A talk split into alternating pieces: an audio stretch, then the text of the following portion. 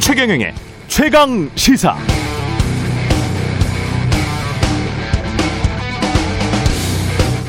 네, 우리는 백신 접종을 2월 26일 시작했죠. 다른 선진국들에 비해서 좀 많이 느렸습니다.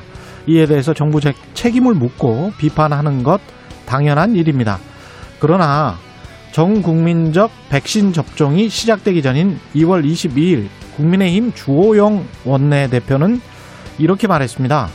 국민에게 백신 접종을 권할 거라면 대통령 먼저 접종해서 국민의 백신 불안정을 해소해 줄 것을 요청한다.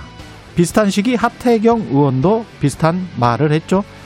아스트라제네카 백신을 접종하는 국민은 조선시대 기미상궁이라도 되는가? 대통령이 못 맞을 백신이라면 국민에게도 맞히면 안 된다. 대통령 먼저 맞아라.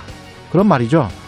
그런데 만 68세인 문재인 대통령이 지난 23일 백신을 맞았더니 국민의힘 최형두 원내 대변인 대통령은 G7 회의에 참석한다며 패스포트 여권 백신 맞는데 국민은 맞고 싶어도 백신 보릿고개 허덕이고 있다. 그리고 어제 국민의힘 김종인 비대위원장 대통령이 어떤 백신을 맞았는지 국민이 잘 믿지 않으려 한다. 지금 이것이 우리나라 불신 풍조라는 걸 알아야 한다. 이렇게 말했습니다. 이건 뭔가요? 그러니까 백신 도입 전에는 대통령이 먼저 맞아라. 국민이 김이 상궁이냐고 했다가 대통령이 맞았더니 국민은 맞고 싶어도 못 맞는다. 국민과 대통령을 갈라놓으려는 뜻 말하고 이제 대통령이 어떤 백신 맞았는지 국민이 잘 믿지 않는다면서 은근히 가짜 정보를 확대 재생산하고 백신에 대한 불신을 부추기는 건가요? 그런 불신 상황이 속으론 아무리 즐겁다고 하더라도 이건 좀 아니지 않습니까? 대중을 공포로 몰아넣고 정치적 이득을 취하는 정치. 미국 닉슨 대통령이 즐겨 쓰던 전략이었습니다. 그는 대중은 사랑이 아니라 공포에 반응한다고 말하기도 했죠. 그러다가 탄핵 직전에 사임했습니다.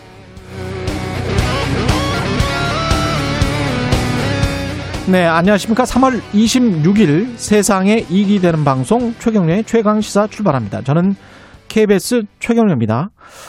최경련의 최강시사 유튜브에서 검색하시면 실시간 방송 보실 수 있는데요. 문자 참여는 짧은 문자 50원, 긴 문자 100원이 드는 샵9730 무료인 콩 어플에도 의견 보내주시기 바랍니다. 오늘 1부에서는 더불어민주당 캠프 진성준 전략본부장 연결해서 박영선 서울시장 후보의 선거운동 전략 살펴보고요. 2부에서는 기획재정부 안도걸 예산실장과 함께 어제 국회 본회의를 통한 4차 재난지원금 지급을 위한 15조 원 규모의 추가 경정 예산안에 대해서 들여다보겠습니다.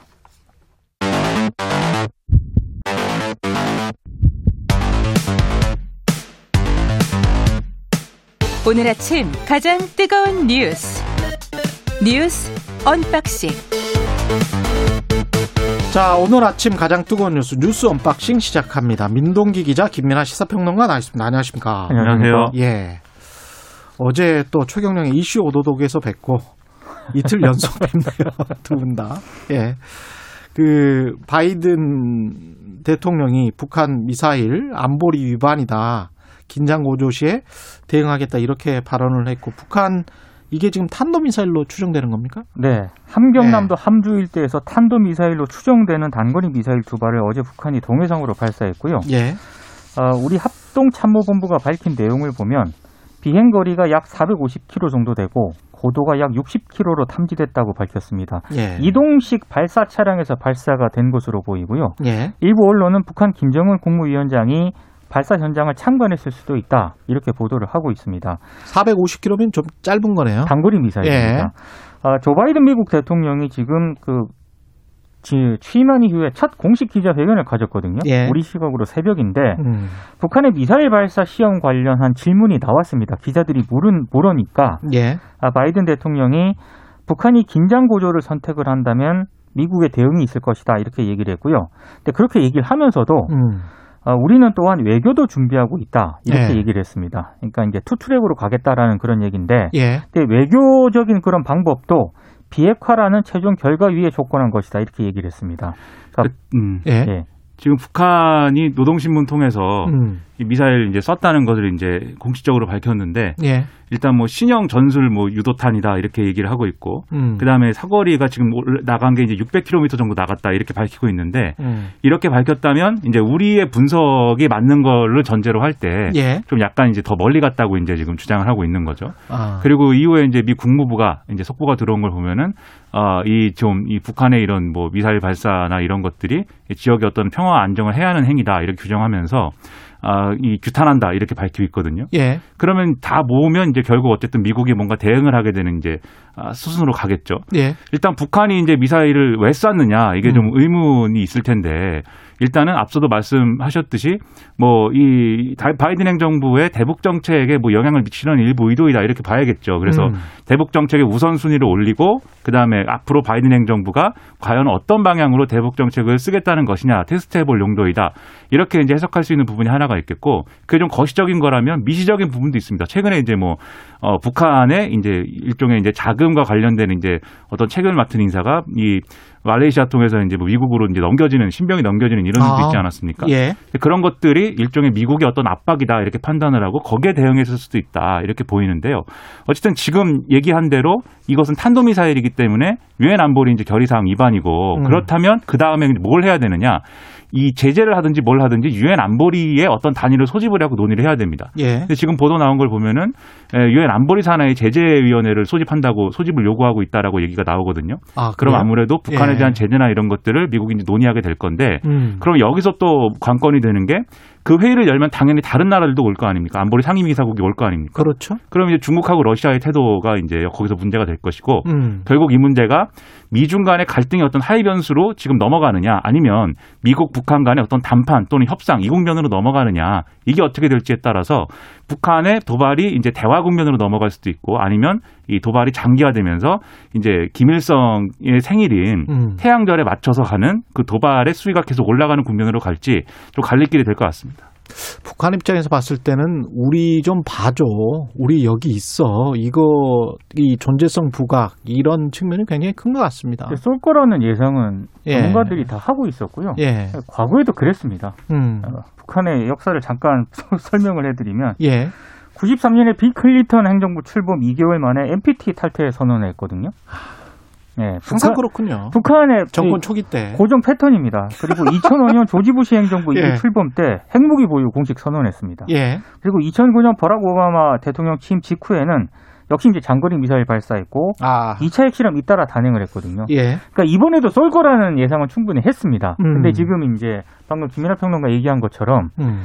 어, 중국과의 어떤 갈등 이런 부분이 지금 연달아 지금 대- 연장이 이렇게 맥락이 좀 연관해서 해석을 해보면 미국의 중국과의 갈등. 네 예. 이게 지금 미중 갈등의 하위 변수로 가느냐 예. 이런 문제가 좀 남아 있는 거죠 지금 북한 입장에서는 어차피 중국이랑 거의 90% 이상 무역을 하고 있고 그렇죠 그쪽에 모든 이제 돈이나 재정을 다 어, 의지하고 있으니까 더 이상 뭐 미국이 뭘 제재를 한다고 해서 뭐 별다르게 손해가 나는 게 없다. 그러니까 안, 보리 소집을 했는데 예. 결국에는 어떤 실효성 있는 제재 조치가 나올 가능성은 희박하다는 그 전망도 벌써 나와요 왜냐하면 그렇죠. 중국과 러시아가 굉장히 부정적으로 나올 거기 때문에 그렇죠. 네. 예. 그리고 최근에 이제 미국이 했던 여러 가지 입장들을 쭉 돌이켜 보면 음. 대화를 시도했는데 북한이 응하지 않고 있다 음. 이 입장을 한번 밝힌 적이 있고 예. 그리고 어, 그렇기 때문에 사실은 예, 트럼프 시대처럼 미국과 북한이 이렇게 단판을 짓는 그런 구도보다 지금 무력 도발이나 이런 쪽으로 이제 무게감을 무게를 좀 옮기고 있는 배경 에는 음. 사실 이 구도 이 구도에서는 어 중국의 일종의 이제 그 뒷배가 될 수가 있기 때문에 중국이 그렇죠. 그렇기 예. 때문에 오히려 이제 무력 도발을 통한 이런 좀 협상력 강화가 오히려 지금은 필요하다라고 북한이 판단하고 있는 거 아니냐 뭐 이런 분석이 가능한 거죠. 한국이나 미국은 참 애매하겠습니다. 예, 지금 상황은. 특히 우리가 상당히 예. 좀 곤란해진 상황인 우리가 거죠. 곤란한 그렇죠. 거죠. 우리가 독자적으로 이 상황을 어떻게 이 통제할 수 있는 지금 수단이 지금 사실상 없기 때문에 거기다가 이제 정권 말기라. 그렇죠. 예, 뭔가 돌파구를 마련해서 뭔가를 새로 해보자 이렇게 제안하기도 좀 힘든 상황이거든요. 재보궐 선거는 선거운동 시작해서 한쪽은 읍소 전략이고 한쪽은 정권 교체다 이렇게 지금 평가를 하고 있나요? 아니, 그러니까 어제 뭐 박영선 예. 후보나 어, 오세훈 후보 같은 경우에는 예. 첫 선- 공식 선거 운동이니까요. 예, 어제 잠깐 소- 뭐 전해드리긴 했습니다만 이제 다 새벽에 막 편의점 가고 예, 열심히 이제 예. 방역에 힘쓰고 이런 예. 모습을 보였는데 민주당은 어제 좀 전반적인 포인트가 이낙연 상임선대위원장이 읍소 전략을 좀 많이 좀 보였습니다. 예. 그러니까 도와달라 이렇게 많이 호소를 했고요. 실제로 페이스북에 국민 여러분 도와주십시오라는 글을 올렸고 잘못은 통렬히 반성하고 혁신하면 미래를 다부지게 개척하겠다 이렇게 이제 얘기를 했거든요. 그리고 이낙연 위원장이 어제 또 한 라디오 방송에 또 전화 연결을 해가지고요. 예. 임종석 전 실장을 직접 언급을 했습니다. 좀 음. 신중해라 이렇게 예. 얘기를 했고 아, 그리고 민주당 의원들도 일제히 저자세의 어떤 그런 양상을 보였거든요. 음. 그러니까 홍영표 의원 같은 경우에는 부산 쪽으로 내려갔는데 부산 시민들 부동산 문제 화나 있는 거 알고 있다. 민주당을 화를 내시고 김영춘 후보를 뽑아달라. 이렇게 좀 호소를 했습니다. 그러니까 전반적으로 약간 반성 모드 이런 쪽에 좀 무게 중심을 두는 것 같습니다. 민심의 흐름은 좀 읽고 있다 이렇게 봐야 되겠네. 예. 일단 마음이 떠난 이제 민주당을 지지할 가능성이 있는 그 계층에게 음. 우리가 잘못했다 이 메시지를 이제 주는 전략인 거예요. 첫 번째로. 예. 두 번째로 이제 어딜 갔느냐를 보면은 사실은 이 집토끼를 단속하는 것에 이제 여전히 무게 중심을 맞추고 있다는 생각도 드는 게 박영선 후보의 첫 유세 일정이 이제 구로였거든요. 예. 구로라는 게 이제 평가하기로는 박영선 후보의 정치적 고향이다 이렇게 음. 평가하고 있고 여기서 이렇게 얘기했습니다. 이명박 정부 시절에 서울에서 어, 자기를 이제 지고 있었는데 음. 자기를 결국 이제 마지막에 역전시켜준 그런 곳이다. 예. 이번에도 내가 그런 식으로 역전할 것이다. 이렇게 메시지를 전했고 그 다음에 이 서울에 대해서 뭔가 아 그런 뭐 서울에 이제 좀 일을 잘할 사람을 그걸 뽑아야지 예. 지금 서울시장이라는 직책을 정권 교체 뭐 이렇게 이용하는 음. 그런 사람에게 이제 줄 수 없는 거 아니냐. 예. 그리고 이명박 정부 시즌 2를 용납해서는 안 되는 것이다. 뭐 이런 주장도 나오고 그래서 이런 것들이 사실 이제 집토끼를 굉장히 이제 좀 타겟팅한 그런 전략인 것이죠. 음. 그리고 이낙연 상임선대위원장도 이제 비슷한 태도도 있었습니다. 예를 들면 박영선 후보는 내곡동 땅 같은 건 가진 적이 없지 않느냐, 예. 거짓말한 적도 없지 않느냐, 음. 에, 이 일을 하겠다는 후보하고 정부와 싸움만 하겠다는 후보 중에 한 명을 여러분이 골라야 된다. 이렇게도 주장을 해서 이렇게 집도끼를 지키면서 떠난 사람들은 좀 이렇게 음. 돌아와 주십사 하는 이런 전략이었다라고 평가할 수 있겠습니다. 그게 전통적으로 보면 민주당은 강북 쪽에서 우세를 했고 국민의힘은 강남 쪽에서 우세, 우세했는데 네. 오세훈 후보 같은 경우는 강북 쪽을 다 돌았더라고요. 지도를 보니까. 그렇습니다. 예. 그래서 이 어제 민주당의 동선은 대개 이제 지금 말씀하신 대로 원래 이제 여당 지지층이 있는 여자 지- 여당 지지층이 강세가 있는 그런 지역들의 이제 핵심이었는데 음. 이 오세훈 후보는 서울 강북 지역을 주로 훑었는데요. 제가 살고 있는 은평구를 시작으로 해서 네, 서대문구, 중구, 동대문구, 중랑구, 예. 노원구, 도봉구, 강북구. 예. 그래서 이거를 서울시 지도를 놓고 보면 이제 V자가 그려지는데 아, 그래서 V. 예. 아 그래요? V자 선거 운동이다. 아. 근데 V 하면 또 오세훈 후보 아픈 기억이 있지 않습니까? 예. 네, 버전을 이제 VIP다. 이렇게 해가지고. 아, VIP. 근데 아무튼 예. 이것은 이제 이미 집토끼는 어느 정도 이제 집토끼를 신경 쓰는 전략이 아니라 네. 원래 이제 중도 내지는 어, 산토끼를 잡으러 가는 이런 동선이었다라고 평가할 수가 있겠고요. 그리고 이제 강북 지역의 여러 가지 이제 특성 중에 하나가 그동안 이제 개발이 지체되고 있다. 우리가 강남에 비해서 여러모로 지금 개발이 안 되고 있다. 이거 아니겠습니까? 그렇죠. 그래서 오세훈 후보가 이제 강북 지역에서 주로 내놓은 메시지도 지금까지 재개발 재건축이 너무 안 돼서 음. 어, 여기가 낙후돼 있으니 내가 그런 거 확 풀겠다. 그- 앞으로 개발이 가능하게 만들겠다. 음. 이런 메시지고 지난 10년 동안 저, 이 개발이 제대로 안 된 것은 박원순 시장의 그것은 과이다. 그리고 그렇기 때문에 박원순 시즌 2를 용납해서는 안 된다라고 막 주장을 했습니다. 4차 재난지원금 이야기는 짧게 할 수밖에 없겠습니다. 15조 원 추경안 통과됐습니다. 예. 그러니까 기존 정부안과 비교해서요. 예. 영세 농어가 전세버스 기사 등에 대한 지원이 추가가 됐고요. 다음 주부터 이제 코로나19 방역 조치로 어려움을 겪는 소상공인에게 100만 원에서 500만 원의 4차 재난 지원금을 지급을 합니다. 예. 그리고 집합 금지 제한 업종에게는 이제 300만 원에서 500만 원이고 음. 문화업계도 어- 어렵지 않습니까? 예. 역시 250만 원에서 300만 원을 각각 지급하기로 했는데 소상공인 지원 자금은 29일부터 고용안전지원금은 30일부터 지급이 될 것으로 보입니다.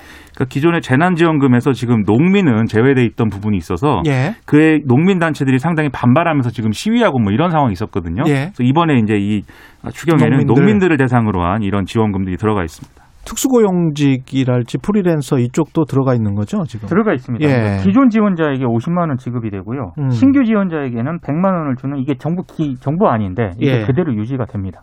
그래도 여야가 별 무리 없이 통과는 시켰습니다. 아무래도 선거 앞두고 선거. 뭐 예. 그것까지 이제 뭐 여야가 합의를 못 하고 이러면 아무래도 그렇죠. 악영향이 있겠죠. 예. 알겠습니다. 뉴스 unboxing 민동기 기자 김민하 시사평론가였습니다. 고맙습니다. 고맙습니다. KBS 1라디오 최경영의 최강 시사 듣고 계신 지금 시각 7시 35분입니다. 오늘 하루 이슈의 중심.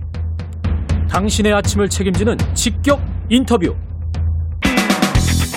여러분은 지금 KBS 1라디오 최경영의 최강 시사와 함께하고 계십니다.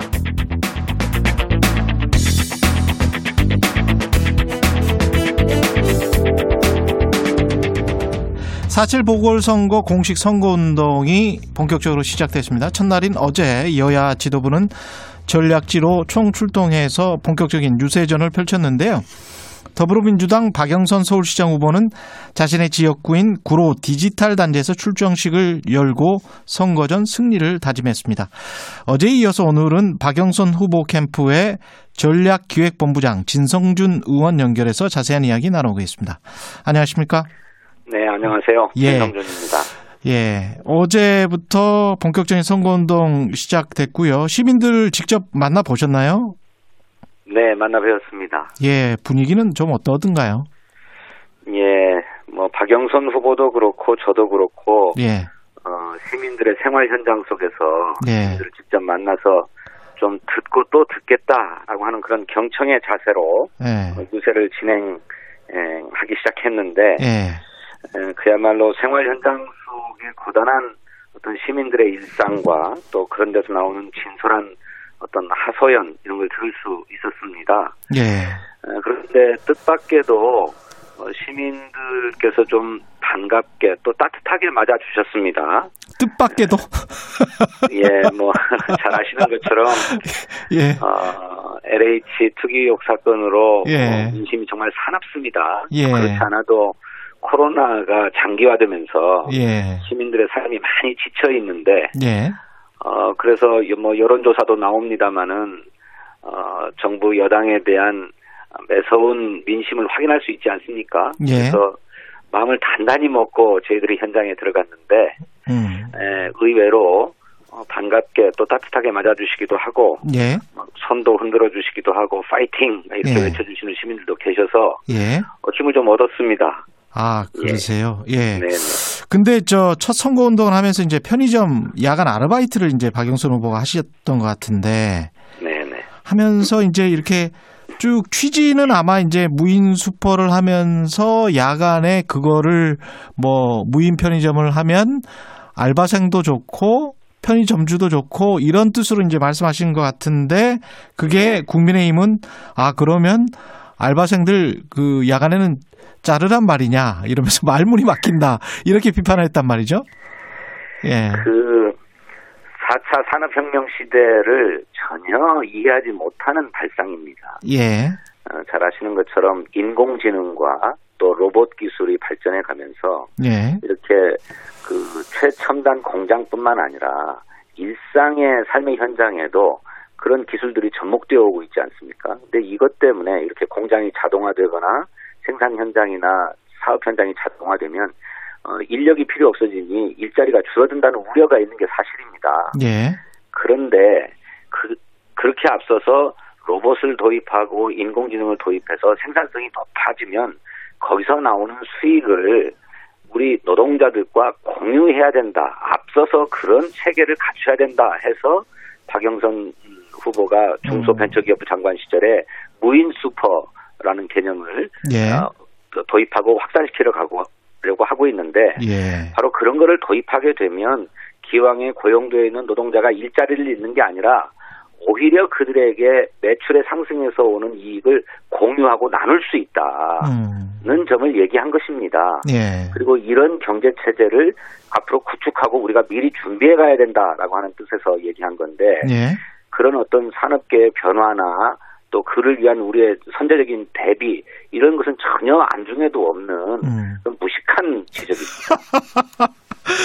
이 박영선 후보는 이명박 시즌 2는 용납할 수 없다 이렇게 이야기를 하고 있습니다. 박영선의 서울 선언 1 이건 뭔가요? 서울 선언 1이라고 읽어야 됩니까? 서울 선언 1?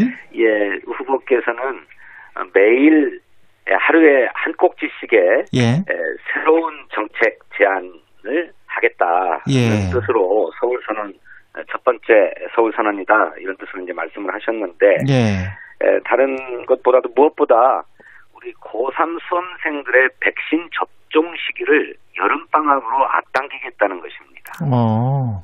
아, 원래 이 고3 수험생들은 3분기에 올 3분기에 에, 백신 접종을 하도록 예정되어 있어요. 예. 그런데 이 시기가 아, 수능과 좀 임박한 시기가 될. 수 있기 때문에 예.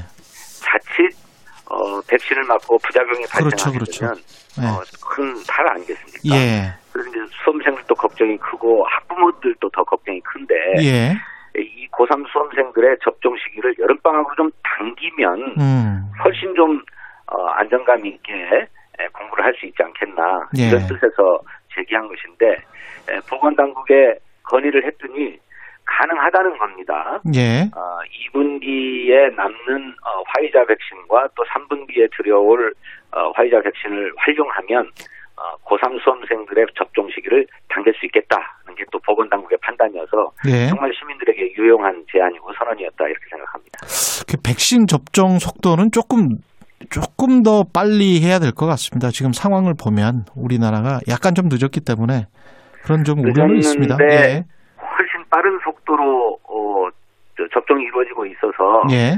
지금 이- 인구 100명당 접종 속도로 보면 우리가 전 세계적으로 4위라고 합니다. 아, 예. 예, 그래서 그, 그 박영선 후보가 많이 강조하고 있, 습니다만 쥐어짜는 주사기, 최소 예. 잔량 주사기를 개발하면서 음. 오히려 어, 백신을 아껴서 더 어, 접종할 수 있기 때문에 예. 훨씬 더 속도는 빨라질 것이다 이렇게 말씀드리겠습니다. 지금 이제 여론조사를 보면 일반적으로는 좀 많이 열세다 이렇게 나오고 있고 그래서 박영선 후보가 따박따박 하루에 2%씩 올릴 자신이 있다 이렇게 말을 했는데요. 이게 가능하겠습니까? 예. 예, 노력해야죠. 에, 아까도 말씀드렸던 것처럼 예. 현장의 분위기는 꼭 여론조사의 어떤 수치하고는 좀 많이 다르다 예. 생각하고 있고요.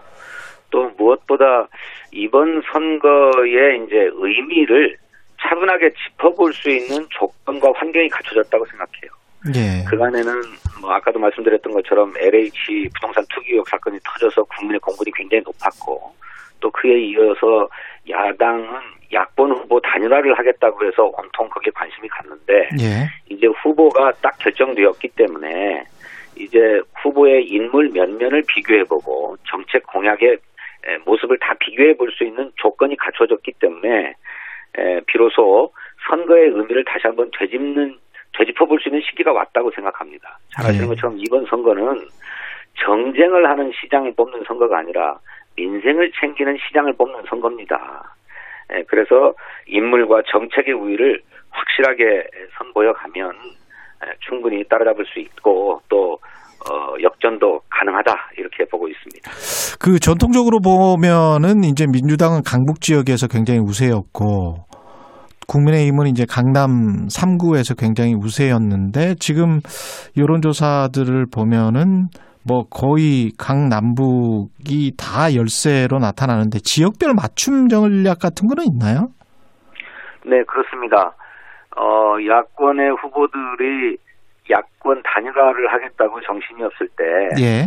예, 박영선 후보는 25개 구를 전역을 다 돌면서 그 지역에 맞는 맞춤형 공약들을 다 제시해서 어, 호평을 받았고 예. 또 선거 첫날 일제히 현수막을 다 걸었는데 그 현수막도 다 지역 맞춤형 공약들을 다 걸었습니다. 아, 다 그러니까- 따로 따로입니까? 그렇습니다. 예. 그래서 누가 진정으로 준비되어 있고 또 우리 시민의 삶을 위해서 노력할 후보인가를 그 정책적 우위로 분명하게 입증해 보이겠다고 하는 것이 예, 박영선 후보 캠프의 전략입니다. 그 의원님 지금 그 샤이 진보라는 말 많이 하잖아요. 네. 이게 지금 수분 지지층이 있다고 보시는 거예요? 네, 저는 그런 게 좀 있다고 봅니다. 어떤 측면에서 그렇게 생각하세요?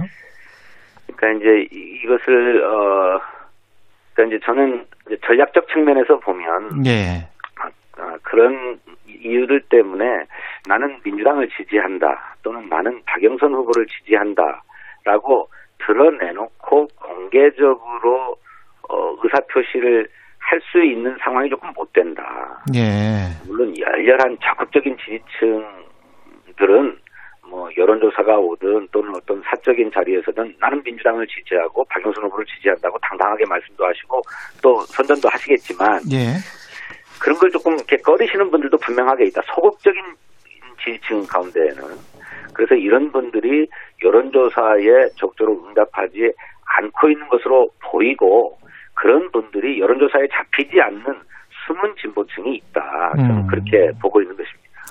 근데 이 임종석 전 비서실장이 그, 고 박원순 전 서울시장 내가 아는 가장 청렴한 공직자라고 SNS에서 연속으로 올린 거 이 부분은 조금 좀 무리 무리수 아닙니까? 어떻게 보세요? 네. 왜 이러시는 거죠? 그 뒤에 당신도 해명을 했던 것으로 압니다마는 예. 뭐 박, 박원순 시장이 아무 잘못이 없다거나 이런 얘기는 전혀 아니고 예. 에, 박- 박원순 시장도 잘못이 있었고 또 특히 그 어, 서울시 여성 직원에 대한 문제는 잘못이 있음을 인정합니다. 그렇지만 그렇다고 해서 어, 박원순 시장이 가지고 있는 공들까지 전부 다 어, 부정되어야 하느냐 하는 뜻으로 말씀하신 거라고 생각하는데 예. 뭐 시기적으로나 어, 무엇으로나 좀 적절하지는 않았다고 생각합니다. 그렇군요. 그 오세훈 후보의 그 내곡동 땅 의혹은 어떻게 생각을 하세요? 민주당은 이게 지금 선거 기간 내내 이 의혹을 제기할 생각이십니까? 아 그것은 정말 공직자로서 아주 치명적인 문제라고 생각합니다. 예. 어떻게 보면 이 사건은 LH 직원들 부동산 투기를 했던 직원들보다 훨씬 심각한 이해 충돌 아닙니까? 예. 아니 서울시장이 자신의 권한을 이용해서 자기의 땅을 그린벨트에서 해제해 가지고 포상을 받았어요. 뭐 내부 정보를 이용한 것도 아니고 자기의 권한을 그렇게 써버린 일 아닙니까? 예. 더구나 그것의 진실을 밝히고 사과를 할 것을 요구했더니 거짓 변명으로 일관했지 않았습니까? 예. 이 공직자의 정직성은 아, 기본 덕목 아닙니까? 이런 치명적인 문제, 그러니까 이해 충돌의 문제, 에, 또 정직성의 문제, 이 문제는 에, 공직자의 아주 기본적인 자질에 해당하는 문제이기 때문에 에, 당의 검증 TF를 중심으로 해서 문제는 반드시 에, 규명해 나가겠다라고 하는 생각입니다. 이번 선거가 상당히 이제 어떻게 보면 부동산 선거 비슷하게 돼서 LH 투기 사태뿐만이 아니고 그 전에도 이미 이제 서울이 서울시 집값이 많이 올랐지 않습니까? 네 네. 그래서 이, 이 부동산 문제를 해결할 수 있는 어떻게 보면 부동산 가격을 하향 안정화시킬 수 있는 후보가 적합할 것 같은데 두 분 다 오세훈 후보, 박영선 후보 다 어떻게 보면 이제 재건축 재개발을 조금 더 활성화시키는 방향 쪽으로 나가고 있단 말이죠. 이게 부동산 가격을 잡을 수 있을까요? 어, 중대한 차이가 있습니다. 예. 오세훈 후보는 과거 뉴타운 방식이나 과거에 추진해왔던 재건축 재개발 방식처럼 민간에 맡겨서 싹 다 풀면 된다 이런 생각이에요. 예. 그런데 박영선 후보는 그렇지 않습니다. 공공이 주도하는 개발이어야 된다. 그래서 개발의 이익이 그야말로 토지 소유자들이나 부동산 투기꾼들에게 그냥 전유되지 않도록 공공이 나누어 가질 수 있도록 해야 된다라고 하는 중대한 차이가 있고요. 또 하나의 차이는 오세훈 후보는 무조건 다 풀고 공급만 많이 하면 된다 하는 생각이지만 박영선 후보는 또 한편으로 수요에 대한 규제도 필요하다고 생각합니다. 특히 부동산 투기에 대해서는 엄단해야 된다. 그래서 어, 지금 어, 국회를 중심으로 해서 부동산 거래 분석원을 설립하는 문제가 활발하게 논의되고 있습니다만 그게 아니라 하더라도 서울시에 부동산 감독청을 설치해서 부동산 투기 투기 수요를 엄격하게 관리해 나가겠다라고 하는 처방까지도 가지고 있습니다. 그렇게 보면 부동산 문제를 해결하는 데 있어서 해법을 누가 가지고 있느냐? 당연하게 박영선 후보가 잘 갖추고 있다. 오세훈 후보하고는 비교가 안 된다. 저희들은 그렇게 생각합니다. 그 TBS 라디오 예산 지원 중단 가능성을 오세훈 후보가 언급을 했는데요. 네. 이게 아마 이제 김호준의 뉴스공장이 지나치게 편파적이다. 네. 당, 당선이 되면은 개선책 마련과 지원 중단을 검토하겠다 이런 이야기인 것 같은데 이 발언에 관해서는 어떻게 생각하세요? 어, 저 독재자가 아니면 할 수 없는 얘기라고 생각합니다. 비판적인 언론에 대해서 어 뭐 해명하고 또 저 어떤 언론의 중립성을 잘 지켜달라고 주장할 수는 있을 거예요. 그쪽 편에서는 그렇지만 그거를 넘어가서 언론의 밧줄을 끊어버리겠다고 얘기하고 있지 않습니까?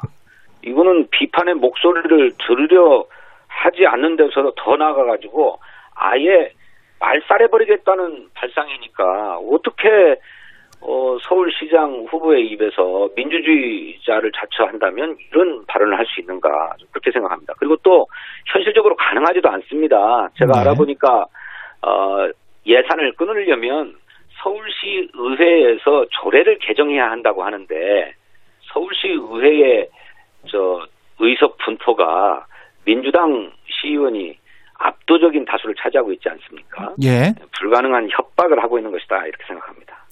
그런데도 불구하고 지금 아직까지는 정권 심판론이 국정안전론보다는 앞서고 있는 거죠. 지금 네, 어떻게 네, 그 민심의 향배는 그렇게 지금 보, 고 계시는 거죠. 그렇습니다. 그- 그걸, 그걸 어떻게 어떻게? 돌파를 해야 될까요? 민주당 입장에선? 아, 무엇보다도 민주당이 겸허해야 됩니다. 예. 어, 일을 왜 그렇게밖에 못하는가라고 하는 국민의 질타 아니겠습니까? 예. 또더 책임 있게 예, 낡고 부패한 과거하고 확실하게 단절해라 라고 하는 정말 매서운 질책이라고 생각합니다. 예, 저희들은 이런 국민의 뜻 또 시민의 뜻을 정말로 겸허한 자세로 받들고 더 책임 있게 더 과감하게 낡고 부패한 과거가 단절하고 미래로 나아가야 되겠다 이렇게 다짐하고 있습니다. 예. 오늘 말씀 감사하고요. 더불어민주당 진성준 의원이었습니다. 고맙습니다. 네, 감사합니다. KBS 1라디오 최근의 최강시사 1부는 여기까지고요. 잠시 후 2부에서는 기획재정부 안도골 예산실장 연결해서 4차 재난지원금 지급에 대한 구체적 계획 들어봅니다. 네, 진성준 의원과 인터뷰 중 나온 여론조사는 리얼미터가 YTN과 TBS 의뢰로 3월 22일부터 23일까지 서울 거주 18세 이상 1042명을 대상으로 조사한 것이고요. 자세한 여론조사 내용은 리얼미터나 중앙 선거 여론조사 심의위의 홈페이지를 참고하시면 되겠습니다. 5941님, 양쪽 모두 서로 공격하기보다는 시민들에게 뭘 해줄 수 있을지 고민했으면 좋겠어요. 언제나처럼 서로를 욕하려는 것 같은데 벌써부터 지치네요. 저도 지칩니다, 사실은. 예. 공식 선거 운동 시작한 지 뭐 이틀밖에 지나지 않았는데, 예. 너무 이 정파적으로 양당 다 하는 것 같아서 K81232525님 고3이 먼저 백신을 맞아야 갈, 맞아야 할 것 같긴 한데 서울시장이 전국 고3 백신을 먼저 맞출 정도의 힘이 있는 자리인지 궁금하네요. 교육부도 이 부분 생각해 보면 좋을 것 같습니다. 네, 따끔한 지적이었습니다. 잠시 후에 뵙겠습니다.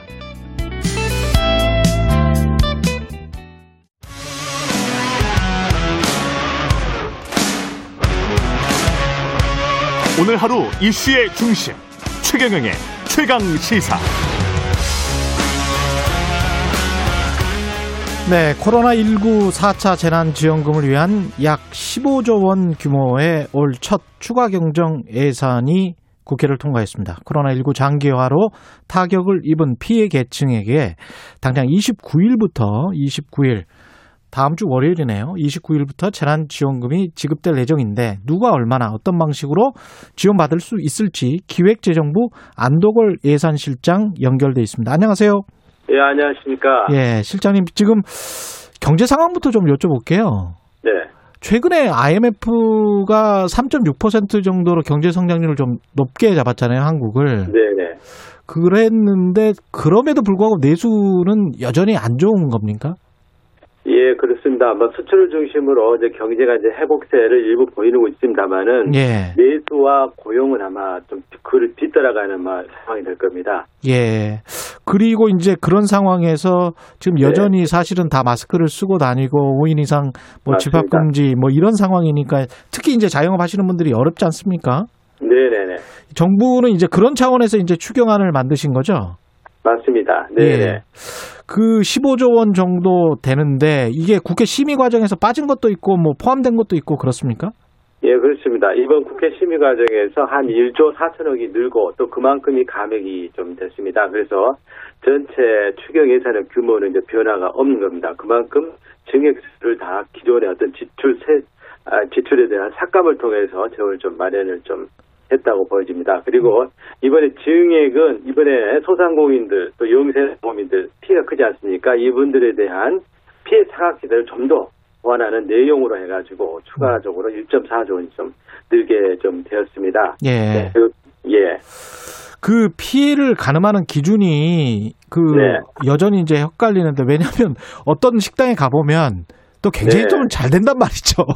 네, 물론 네, 네. 또안 돼서 공실률이 굉장히 높, 높은 그런 상가들도 많이 봤습니다만 네, 네. 어떻게 그 기준을 정하는 거죠? 이게? 예, 이번에 소상공인에 대한 버팀목 플러스 자금 말씀을 지금 하시고 계시는데 이거는 예. 정- 정부가 네 가지 원칙을 세웠습니다. 예. 피해를 입은 계층에서 선별해서 집중 지원한다. 그리고 폭넓게 지원한다.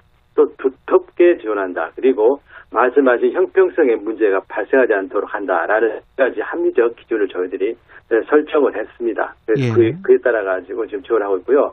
아까 지금 말씀하셨던 것 중에서 일부 배달 호황업 등 같은 건 지원을 또 받고 있지 않습니까? 그런 형평성 문제가 좀 있습니다. 그래서 예. 이번에 저희들이 집합 제한 업종이라고 하더라도 매출이 증가한 사업체는 저희들 지원 대상에서 제외가 제외를 좀 시켰습니다. 그리고 아, 영업 규제를 받지 않는 음. 일반 업종의 경우에도 저희들이 매출 폭에 따라 가지고 그 구분을 했습니다. 그래서 매출이 60% 이상 빠진 업체에 대해서는 저희들이 최대 300만 원까지 예, 단가를 좀 상회하는 아, 조정이 국회에서 일어났습니다.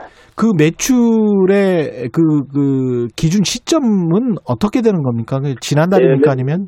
예. 이게 매출의 기준 시점은 작년도 하고 그리고 19년도와 20년도 매출을 좀 비교를 하는 겁니다. 전체 아, 1년간 그렇군요. 매출 예, 비교해서 예. 네, 떨어지면 있지 않습니까? 저희가 드리는 걸로 그렇게 했습니다. 이게 지금 연매출 4억 원 이하로 규정된 소상공인 지원금 일반 업종 기준을 이번에는 네. 이제 10억 원으로 올- 올렸습니까? 예, 그렇습니다. 예, 예. 올렸습니다. 예. 이게 이렇게 해야 되는 이유가 있는 건가요?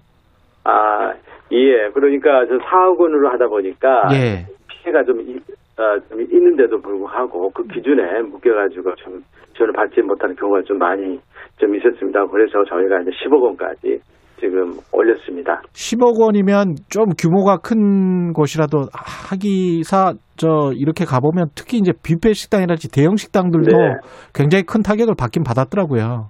예, 맞습니다. 예. 네. 그런 곳을 염두에 두신 거군요, 이거는. 예, 그렇습니다. 예. 예, 그리고요, 저희들이 이번에 특히 그 여행업, 또 공연, 전시 굉장히 큰 타격을 받지 않았습니까? 예. 근데 이, 어, 이 업소 같은 경우는 아, 영업 규제는 받지는 않았습니다. 그렇지만 사회적 거리두기 제한은 실질적으로 피해가 컸습니다. 그래서 이 업종에 대해서 저희들이 경영 유기 업종이라고 저희들이 별도로 좀 지정을 했고 또 매출액 아, 감소 폭을 저희들이 20%, 40%, 60% 이렇게 끊어서 각각 아, 좀 차등화를 해서 200만 원, 250만 원, 300만 원 이렇게 좀 조정을 좀 했습니다. 그 집합 금지 제한 조치 받은 업종들은 얼마씩 지원 받는지 좀 구체적으로 말씀을 해 주시겠습니까? 예. 예. 아, 집합, 예, 먼저 금지 업종을 저- 저희가 두 분으로 나눴습니다. 그래서, 예.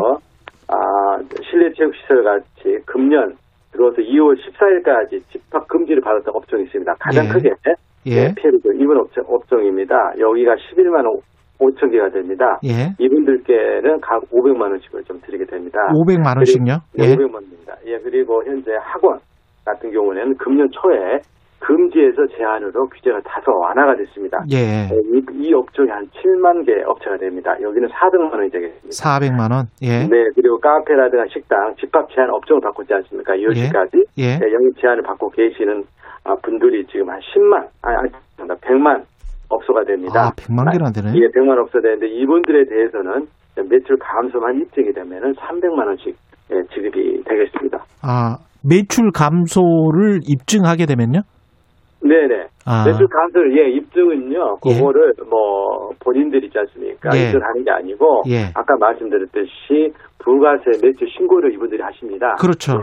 예, 그, 그 국세청에 통계가 있습니다. 매달 그 하는 거죠, 그거는. 예. 네 네, 그렇습니다. 그 통계를 가지고 19년 대비 20년 아, 매출액이 줄게 되었다라고 확인만 되면은 예, 드리게 되는 겁니다. 예. 여행, 공연, 전시업종 아까 잠깐 이야기하셨는데 네. 그쪽 지원도 좀 이야기해 주세요. 예, 예. 아, 말씀드린 대로 그분들은 이제 규제는 받지 않았습니다. 아, 그 저희들 일반 업종이라고 한다, 하는데 일반 예. 업종 경우는 현재 100만 원을 드리거든요. 예. 그런데 이분들은 타격이 크기 때문에 아, 매출의 감소가 20% 이상이 되면 저희들 경영 위기 업종으로 별도로 좀 구분을 좀 합니다. 예. 아, 그리고 또 그래서 200만 원을 드리고 아, 그런데 거기에서 40%까지 있지 않습니까? 20에서 40% 이렇게 더 크게 줄었으면은 250만 원. 그리고 60, 40에서 60%. 아, 죄송합니다. 20%에서 40%까지 사이는 250만 원. 예. 그리고 60% 이상 크게 예, 감소하신 분들에게는 저희들이 300만 원을 지급을 하게 된다. 이렇게 이해하시면 되겠습니다. 예. 그 당장 지원 시기는 어떻게 되는 겁니까? 다음 주 월요일부터 할 수 있나요? 예, 예, 그렇습니다. 버팀목장 같은 경우는 29일부터 저희들이 이제 신청 안내 문자가 갈 겁니다. 그래서 예. 본인들께서 아, 본인들 계좌를 여기다 입력을 시키시면은 아, 신청 바로 아, 지급이 가능합니다. 그래서 오전에 신청하신 분들은 당일 오후에 그리고 오후에 신청하시면 그 다음 날 아, 지급을 받게 되십니다. 지금 기획재정부에서 파악하시기에 지금 현재 그 폐업을 사실상 해야 되는데 네, 그 그냥 버티고 계신 분들도 많고 그렇잖아요. 네, 네. 그런 분들은 어떻게 해야 될까요? 이 코로나 19 상황이 좀 유동적이긴 합니다만은 연말까지 어떻게든 버틸 수 있도록 정부에서 이렇게 계속 지원을 해주는 겁니까? 아, 예. 저희가, 어, 말씀드린 대로 이제 버팀목 자금 있지 않습니까? 이번 저희 예. 단가 인상해서 좀 드리고 하는데, 예. 이제 그것만은 한계 있지 않겠습니까? 예. 그래서 이분들한테 또 필요한 게 또 융자 자금입니다. 음, 그래서 저희들이 많은 융자 자금을 풀고 있는데요. 예. 또 신용도가 낮아서 사실상 그림의 떡을 보고 계시는 분들도 계십니다. 그렇죠. 그래서, 예. 네, 그래서 저희들이 이번에 신용도가 아주 낮아서 현재 시중은행 대출을 사실상 이용하지 못하신 분들을 대상으로 해가지고 저희들이 이번에 특별한 정책 자금을 좀 마련했습니다. 한 1조 원 규모가 됩니다. 그래서 저희가 지금 예상권 때는 신용등급 7등급 이하 한 10만 명을 예. 대상으로 해가지고 저희들이 2천만 원 한도로 또 지원 조건도 금리도 1.9% 저리로 드리는 융자 자금을 이번에 국회 심의 과정을 저희들 새로 마련을 좀 하였습니다. 1.9%요. 6천만 원? 네. 6천만 원? 예. 1천만 원입니다. 근데 이게 그 그거 갖고 될까 그런 생각이 좀 드는 게 임대료도 계속 내야 되고 이 임대, 임대료 문제도 그렇고 이거 어떻게 해야 될까요? 예. 정부에서 돈은 한정돼 있을 거고 예 네네. 예, 어찌됐든 간에 저도 이제 방역 상황이 이제 개선이 되는 게 이제 가장 급선 아니겠습니까? 예. 그리고 또 그와 함께 이제 경기가 이제 회복이 되고, 그래서 음. 정부가 예, 이렇게 직접적인 피해 지원과 함께 또, 또 경기를 좀 회복시키고 예. 또 하는 그러한 노력을 여하튼 다방면으로 하고 있다. 이렇게 말씀 좀 드리겠습니다. 근데 10만 명의 그 1.9%라고 말씀하셨는데 네네. 그 중소상공인들 입장이나 그다음에 정부의 재정을 봤을 때는 어떻게 판단하세요? 그냥 무이자로 해도 되지 않나 그런 생각도 들고요. 아. 한정적으로라도 예, 예. 예, 저희들이, 예, 아, 이번, 이번 자금도 있, 있습니다만은 저희들이, 예, 또 기존의 여러 정책 자금 또 시중 자금을 저희들이 신용 보증이라든지 또 2차 보조를 통해 가지고 저리로 지금 제공을 좀 하고 있습니다. 그래서 지금 가장 낮은 금리 한 1.5% 정도 좀 낮춰져 있습니다. 예. 그런데 이게 추가적으로 아마 이게 인하가 되면은 상당히 가수요 발생 예, 문제고 저희도 아, 전번에 예. 굉장히 상권수 문제를 어, 빚지 않았습니까? 예. 예, 예. 그래서 미리 빌려놓고 본다. 네네. 그래서 금리는 적정 수준으로 부담이 되시지 않, 않- 않는 선, 선, 선 에서 어떤 음. 최소 어, 예, 금리 수준을 유지하는 게 바람직하지 않을까 생각하고 있습니다. 그런 측면이 있군요. 예. 농어민 지원 대책도 이번 그 지원에 포함이 돼 있죠. 네, 맞습니다. 예, 국회에서 이번에 많이 보강이 되었습니다. 예. 그 내용도 좀 소개를 해 주시겠습니까? 네, 먼저 저희들이 이번에 코로나를 해가지고 매출 감소 피해를 입은 어, 화훼농가 또 그리고 내수면 양식 이 업종들이 많이 있습니다. 예. 이분들이 저희들이 이제 피해를 좀 파악을 해봤는데 한 3만 2천 가구가 되네요. 그래서 이분들에 대해서는 200만 원 상당의 영농 바우처를 좀 지급을 하게 됩니다.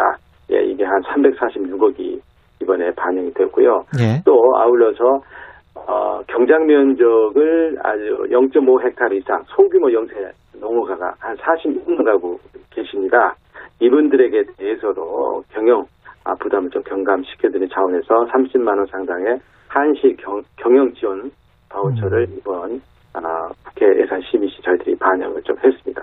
그럼 전세 버스 기사, 특수 고용직, 프리랜서 이쪽 분야도 지원을 좀 받습니까?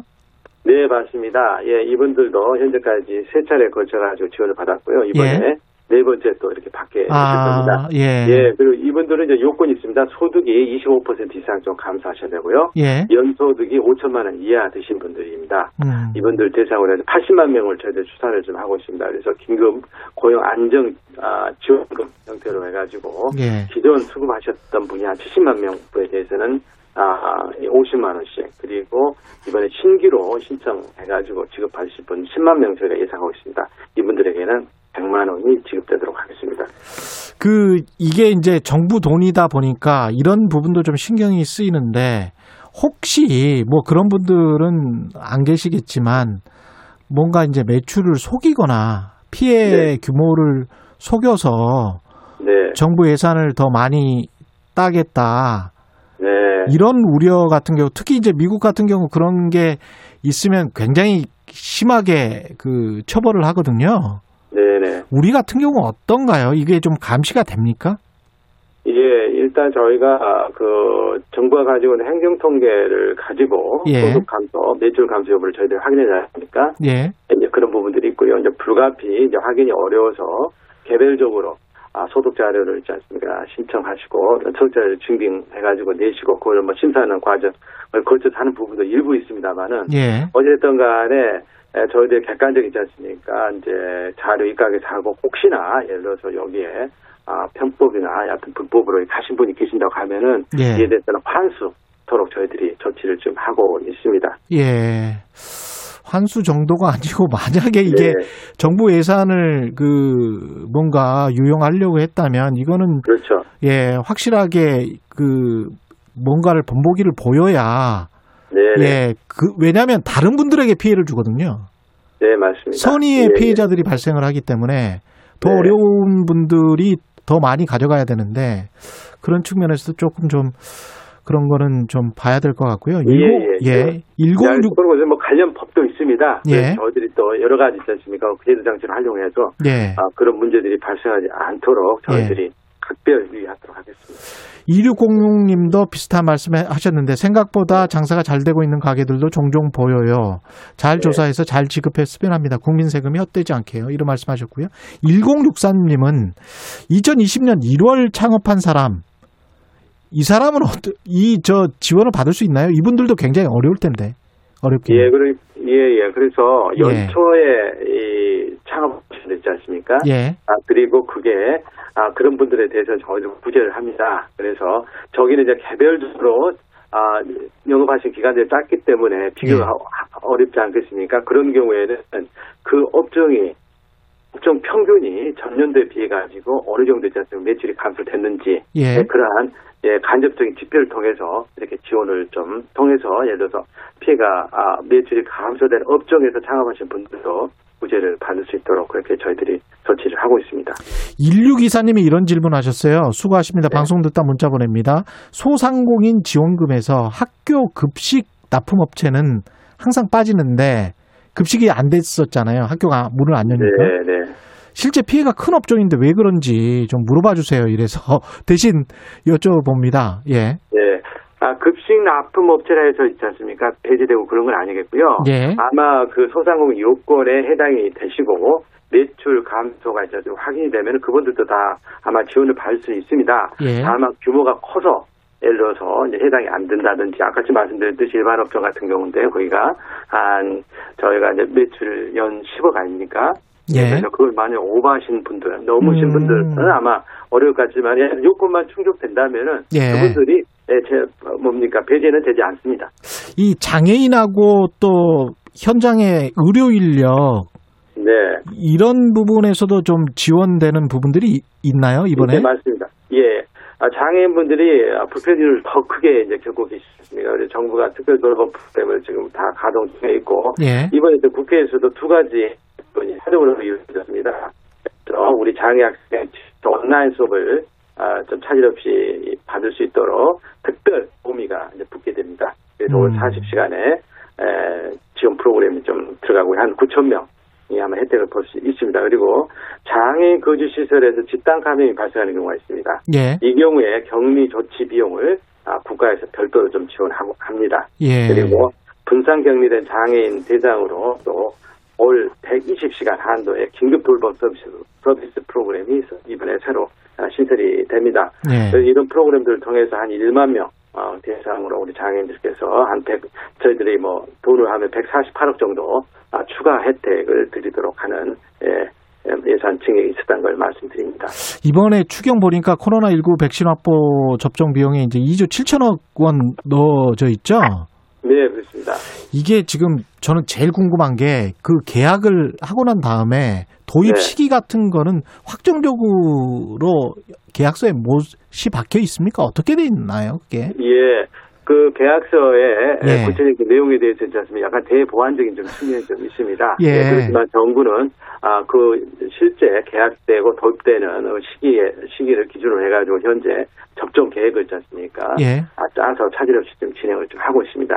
그냥 정부 발표대로 계약은 분명히 돼 있는 거죠.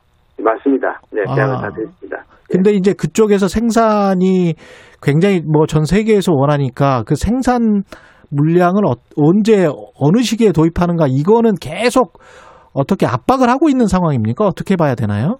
예, 뭐 계약상 있지 않습니까? 이제 도입 일정 시기에 대해서 다 예, 합의가 좀 돼 있을 거고요. 예. 뭐 그럼 뭐 차질이 빚어질 경우에 어떻게 하겠다라는 뭐 그런 내용이 있겠습니다만 제가 뭐 전문가가 아니기 때문에 좀 자세히 모릅니다만 예. 사실 정부는 당초 저희들이 계획한 일정대로 야, 수급이 이루어지도록 뭐 최선을 다하고 있는 걸로 제가 알고 있습니다. 그 저는 그게 제일 불안하더라고요. 그래서 좀 빠- 네. 빨리빨리 좀 도입시켜줬으면 좋겠고, 그 다음에 네네. 이제 재정 건전성 관련해 가지고 질문이 네. 좀 있는데, 이게 지금 현재 이자나 이런 거는 아무래도 금리가 낮으니까 조금 덜 나가죠. 과거보다는. 네, 네, 그렇습니다. 이번 추경 같은 경우는 적자국채를 발행을 안 하고도 할 수 있습니까? 어, 아닙니다. 저희들이 예 해야 됩니까? 적대- 예, 아니 국채를 발행하지 않고 하면은 뭐, 네. 뭐 가장 좋겠습니다만 저희들이 국채 발행 규모를 최소화하는데 뭐 노력을 했습니다. 이번에 15조지 않습니까? 예. 저희가 재원을 마련함에 있어서 저희들이 아, 정부가 현재 가지고 있는 가용 지원을 총동원했습니다. 그래서 자금을 쓰고 나면 세계 잉여금 또 우리 한국은행에서 또 어, 결산 잉여금이 있습니다. 그리고 정 부가 있는 기금에 여러 기금인데 거기에 자원을 저희들이 총동원해서 5조 1천억을 지금 마련을 했고요. 예. 그래서 나머지 9조 9천억 은 불가피 저희들이 이제 국채 발행을 하게 됩니다. 예. 미국 같은 경우에 마지막으로 그 1조 9천억 정도의 그 우리로 보면 이제 추경이죠. 추경을 네. 통과시켰다가 3조 달러 또 이야기를 또 하고 있단 말이죠. 바이든 네. 대통령이. 네. 우리 같은 경우도 또 4차에 이어서 만약에 필요하다면 할 수 있는 겁니까? 아, 예, 예. 하여튼 빨리 경기, 이제 우리 코로나가 예. 좀 개선이 되고, 우리가 예. 경기가 회복세가 지속되고 가면서 예. 하면은 이제 모든 문제가 해결되지 않겠습니까? 경기가 네, 그리고 좋아져야죠. 예, 예. 예, 그럼 현 단계에서 저 이제 우리 국회에서 이렇게 마련해 주신 이번 추경안, 추경을 저희들이 제대로 집행하는데 뭐 총력을 좀 기울일, 어, 네, 이제 역점을 좀 둬야 될 것 같습니다. 뭐, 그 추가적인 지원 문제는 뭐 예. 향후의 방역 상황이라든가 어떤 경기 상황, 그 고려해가지고 아마 논의되고 결정될 것으로 알고 있습니다. 예, 알겠습니다. 말씀 감사하고요. 기획재정부 안도골 예산실장이었습니다. 고맙습니다. 네. 공정, 공익, 그리고 균형. 한 발짝 더 들어간다. 세상에 이익이 되는 방송. 최경영의 최강 시사.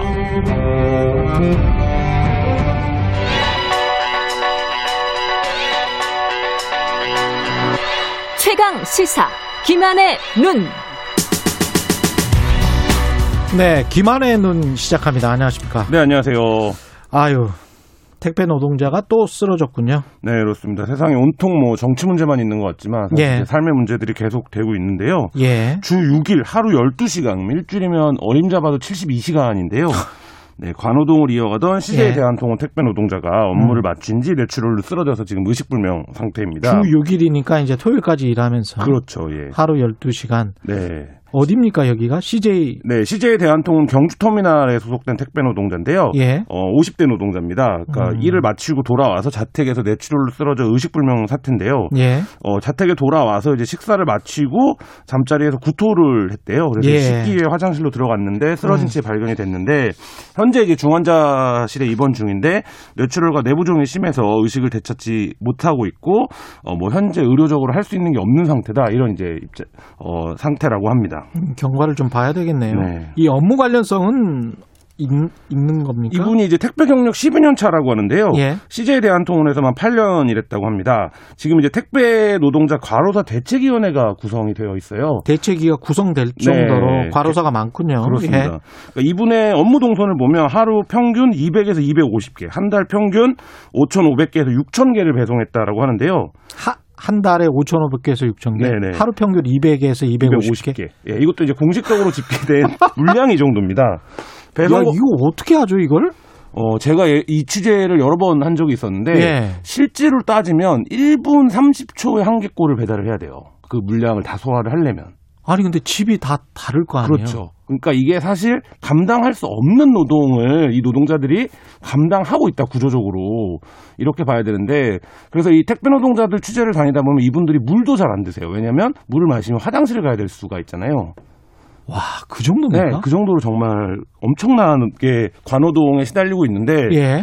특히 이제 이분 같은 경우에는 지방인 것- 같은 경우에는 이제 경주라고 했죠, 예, 아까. 커버리지가 예. 넓습니다. 그러니까 커버, 범위가 넓습니다. 그렇군요. 예. 서울 예. 같은 경우에는 뭐 아파트다 이러면 예. 사실 이제 거기서 왔다 갔다 하니까 그렇죠. 상대적으로 이제 그 물량은 많지만 그래도 이제 한데 이분은 굉장히 많이 돌아다녀야 됐을 거예요. 지역 음. 지방 같은 경우에는. 예. 근데 이런 상태에서 오전 8시부터 오후 12시까지 하루 12시간씩 일을 했다는 거고 예. 그래서 이제 이 대책위에서는 장시간 고강도 노동으로 인한 사고다 이렇게 주장을 하는데 음. 뭐 아시겠지만 과로가 산재 인정을 받기가 굉장히 어렵습니다. 인과관계 증명이 사실 이제 명확하게 안 되고 예. 피해자 입장에서 그걸 다 증명해야 되는데 예. 그 부분들이 굉장히 어렵기 때문에 이 부분이 지금 뭐 택배 노동자가 앞서 말씀하셨듯이 대책위가 구성되어 있을 정도로 과로가 음. 심한데 계속적으로 지금 다퉈가고 있는 상황입니다. 이게 국민소득이 3만 달러가 넘은 나라에서 국민소득 3천 달러의 노동 현실 이런 것들이 나오는 거는 좀 이거는 우리가 부끄러워해야 돼요. 네, 맞습니다. 그리고 예. 코로나 이후에 택배나 배달 물량이 폭발적으로 늘었습니다. 그리고 음. 이제 자영업자들이 어려워지면서 플랫폼 노동자에서도 빠르게 늘어나고 있는데 예. 사실 이 노동자들이 모두 같은 상황이에요. 예. 그리고 특히 이분들 같은 경우에는 두 가지가 지적이 되는데 택배 노동자들 같은 경우에는 이- 이른바 공짜 노동들이 있습니다. 공짜 노동. 그러니까 공짜 그게? 뭐냐면 사- 예. 이른바 상하차 작업인데요. 음. 그래서 이게 얼마나 심각한 문제냐면 정부에서 민간으로 그 합의 기구를 만들어서 이 상하차 작업을 업무 시간에 포함해라. 상하차라는 거는 이제 그 차에다가 네, 물건을 실 옮기고 분류해서 싣는 과정이죠. 아유. 근데 우리가 예. 상식적으로 생각하면 그게 왜 노동이 아닌가? 그게 왜 그 노동자의 일이 아닌가 싶은데 그거를 십수년간 업무에 계산해 오지 않았어요. 그 트럭이 또 꽤 깊잖아요. 그렇죠. 올라가서 실었다가 다시 내려와서 다시 싣고 뭐 이런 과정들인데. 예, 그게 예. 체험을 해보면 굉장히 그 과정이 힘듭니다. 왜냐하면 자기의 동선에 고려해서 물건을 배치를 해야 되는 거거든요. 그렇죠. 그러니까 예. 나중에 배송할 물건을 먼저 실어야 됩니다. 그렇겠죠. 차곡차곡 실어서 거의 뭐 레고 조립하듯이 뭐 많이들 보셨을 거예요. 택배 아. 차량 안에 가득 이제 물건을 채워갖고 오는데 예. 그 과정이 어쨌든 굉장히 까다 롭고 힘들고 허리를 숙여서 직접 물건을 들어야 되는 그러네요. 예. 그 마트 노동자들이 드는 상자에 손잡이가 없다라는 게 이제 얼마 전에 논란이 됐었는데 그렇죠. 이분들이 배달하는 상자에도 당연히 손잡이가 없죠. 예. 그러니까 이제 그걸 직접 들어야 되는 과정인데 그래서 이 부분을 정부도 이제 업무 시간에 포함하든지 음. 아니면 별도 인력을 배치해라 이렇게 얘기를 하고 있는데 실제 이제 이분이 어, 일했던 터미널이 그게 이제 지켜졌는지 이런 음. 부분들에 대해서 좀 조사가 필요하고요. 예. 어, 그 다음에, 어, 그, 이분이 이제 산재 적용 제외 신청서를 작성해서 제출했다라고 해요. 예. 이게 뭐냐면, 어, 업계에서, 업, 그, 사업자에서 당신은 아파도 음. 산재 적용을 못 받는 거에 동의해라. 그렇지 않으면 일을 안 주겠다. 뭐 이렇게 강요하는 거거든요. 그걸 써야 돼, 사인을 해야 돼요. 네, 그걸 사인해야 일을 줍니다. 야. 그러니까 지금 말씀하신 대로 이게 진짜 3천 달러 수준의 국가에서나 그 벌어지는 노동 현실인데 여전히 개선이 되지 않고 있는 상황입니다. 그니까요. 이게 7, 80년대 이런 일이 있었으면 그렇다고 할 텐데 지금 2021년인데요. 예. 김배공 님은 택배 노동자가 물류센터에 도착하는 시간은 오전 5시에서 6시에 도착해서 그렇죠. 분류 작업을 합니다. 네. 422님은 택배 노동자 언제까지 죽어야 합니까? 왜 변하지 않나요? 대책이 시급합니다. 기가 막힙니다. 이런 말씀 하셨는데요. 이 결국 근본적인 원인은 관호동인 거잖아요? 네, 그렇습니다. 예. 그러니까 코로나로 택배 물량이 많게는 50% 가까이 늘어났는데요. 예. 이 노동자가 일했던 CJ 대한통 경우 같은 경우에도 음. 분기당 영업이익이 3천억에 달합니다. 3천억? 그러니까 영업이익이 연간으로 따지면 조가 넘는 회사예요. 예. 근데 이 노동자들이 여전히 그 36.7%는 점심을 못 먹고 음. 22%는 차에서 김밥이나 샌드위치 같은 걸로 식사를 해결하는 상황이거든요.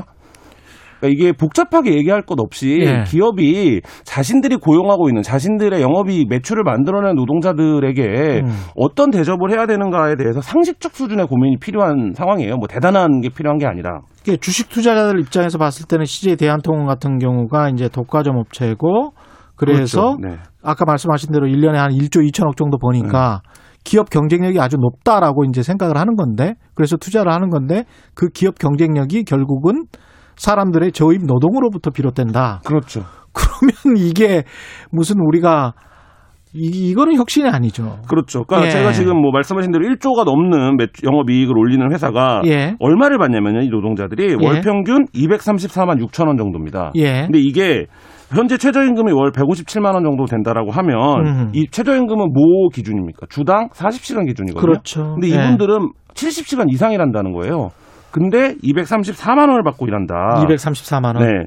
그러니까 이게 과연 적절한 것인가 이 부분에 음. 대해서 좀 근본적인 고민이 필요하고고 정부도 여기서 책임에서 자유롭지 않은 게 예. 지금 택배 종사자가 정확하게 몇 명인지도 파악이 잘 안 돼요. 그래서 정부 자료들을 봐도 약한 4, 5만 명이다 이렇게 음. 얘기를 하기도 하고 예. 고용노동부가 파악하고 있는 자료에는 1만 8천 명이다 이렇게 나와요. 근데 음. 실제 산재보험에 가입한 사람은 7천 명밖에 안 되거든요. 예. 그러니까 이 부분에 대해서 정부도 어, 좀이 실태 파악을 포함해서 대책을 빨리 네. 만들어야 된다 이런 생각입니다. 김한의 눈이었습니다. 감사합니다. 네, 감사합니다. KBS 라디오 최근의 최강 시사 2부는 여기까지입니다.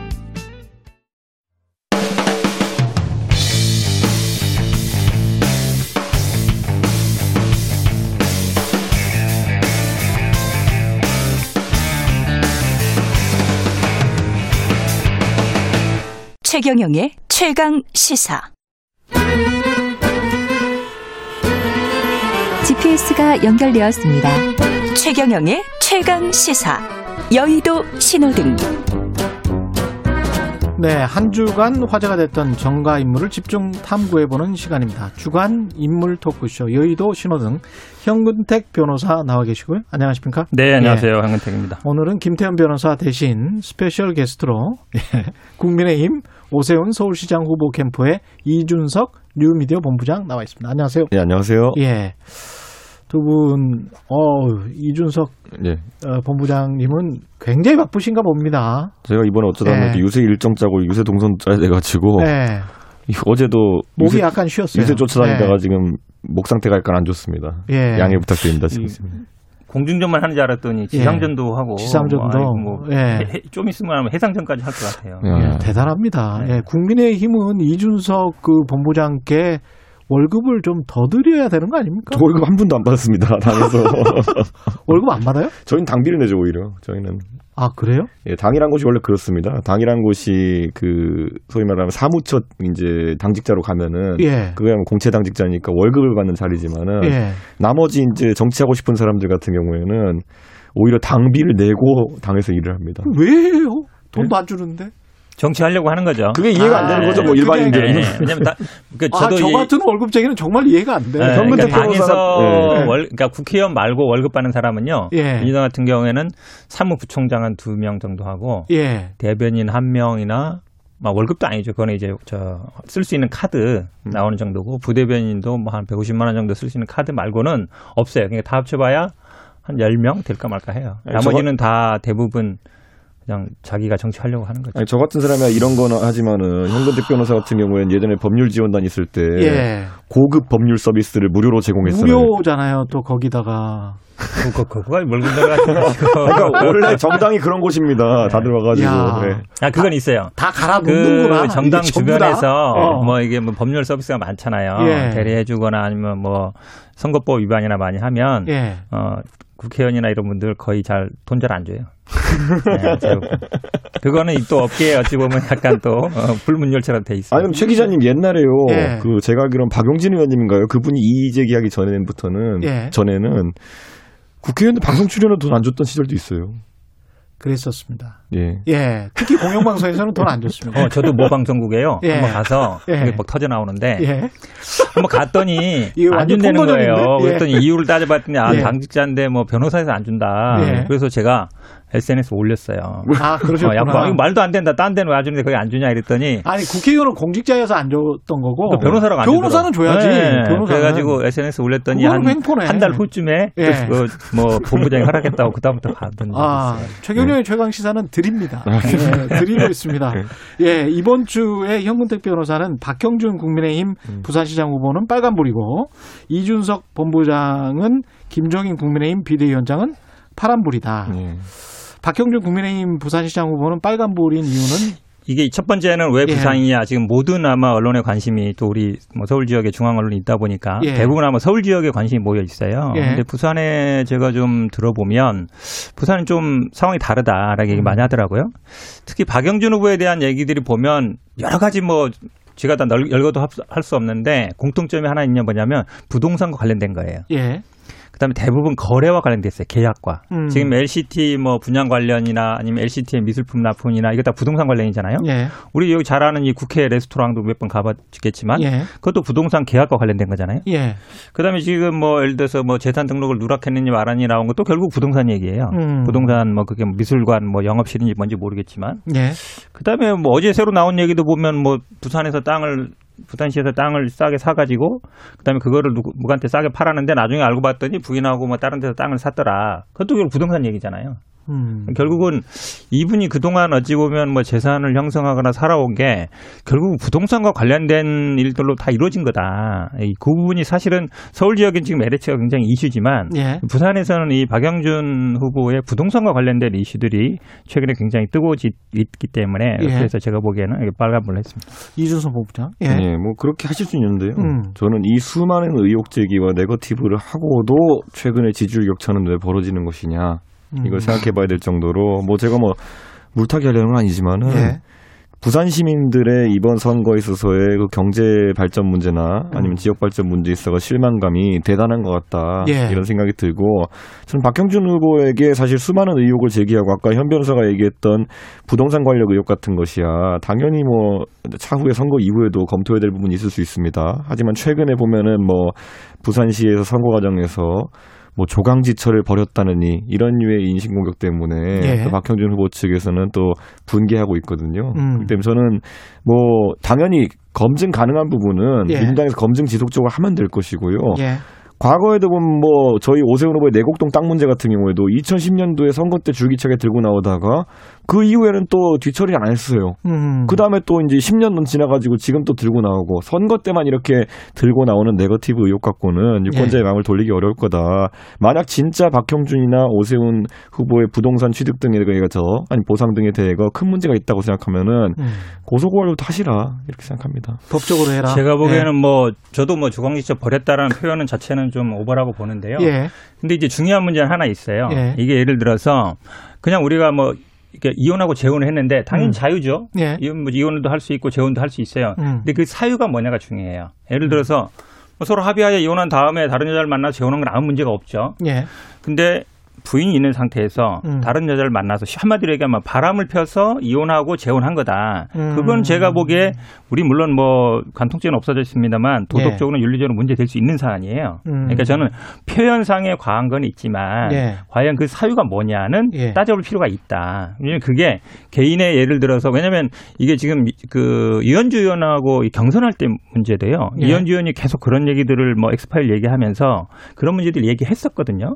그렇게 본다 그러면 이것도 제가 보기에는 공직 후보자의 검증 대상은 된다. 사유가 뭐 뭔지는 중요하다고 저는 봐요. 이제 검증법 검증 사유가 될 수 있다 저도 그렇게 보는데요. 예. 다만 현근택 변호사도 지금 이제 그냥 가정법을 쓰고 있지 않습니까? 만약 예. 그런 상황이라고 한다면은 문제가 될 수 있다. 음. 그러니까 저는 오히려 민주당 책임 있는 분이 음. 어떻게 사실관계를 정리해 가지고 그러그러한 일이 있었다.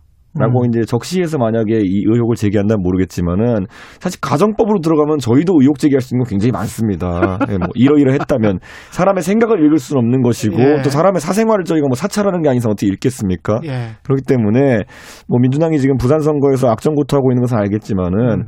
가정법만으로 우리 후보에 대해 가지고 공격하는 건 좀 무리가 아닌가 싶습니다. 가정법은 아니고 한마디로 예. 하면 이제 박형준 후보 여자 문제 음. 가 과연 깔끔하냐 안 하냐 그 부분이에요. 근데 그 음. 부분은 제가 보기에 부산 지역에서 뭐 기자들이나 아니면 뭐 언론들이 있기 때문에 저는 뭐 보도는 나올 거라고 보고 있습니다. 그 부산 같은 경우에 이준석 본부장은 최근 지지율 격차가 더 벌어지고 있다 이렇게 표현을 했는데 그건 뭐 이제? 수치로 좀 본 적이 없는데 모르겠어요. 어쨌든 뭐 저야 뭐 우리 당 쪽 사람들한테 얘기 듣는 거니까 모르겠는데 어쨌든 서로 사실은 이제 그러니까? 말씀처럼 어, 그러니까 가덕도라든지 이런 건 이제 뭐 아주 큰 이슈는 아니지만 예. 이런 이제 그러니까 LH 문제는 사실은 뭐 약간 서울 지역 수도권 지역의 중심 문제고요. 음. 저는 아마 이 박영준 문제가 하루에 하나씩 거의 나오고 있거든요. 예. 어제도 하나 나왔고 제가 보기엔 뭐 오늘도 하나 나올지 어찌 모르겠지만 예.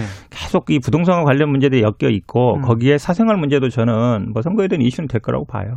근데 이준석 본부장도 음, 네. 아까 이야기했지만 이게 재보궐 선거 끝나고 오히려 당선이 되면 음. 박형준 후보가 당선이 되면 대권 관련해서 대선 관련해서 이게 계속 어떤 걸림돌이 될 가능성 그러니까 LCT 의혹이랄지 음. 이런 것들이 그래서 국민의힘에 부담을 줄 가능성은 없나요? LCT라고 하면은 예. 저희가 이번에 특혜 분양 문제가 이제 주로 언급이 됐지만은 음. 인허가 과정부터 해가지고 이미 법적 처분을 받은 분도 있고요. 예. 그리고 항상 그곳에 대해서는 의혹이 많았던 사건입니다. 음. 다만 공교롭게도 지금까지 수사를 진행하려고 할 때마다 용두사미로 끝났던 것에 대해 그렇죠. 가지고는 저도 정가에 있는 파다한 이제 가정법이 비슷한 얘기를 하자면은 예. 여야 양측의 공이 문제가 되는 사람도 있어서 그렇다라는 얘기가 많았었는데 뭐 저는 NCT 집 없습니다. 그렇기 때문에 깔끔하게 좀 수사 좀 하십시오. 예.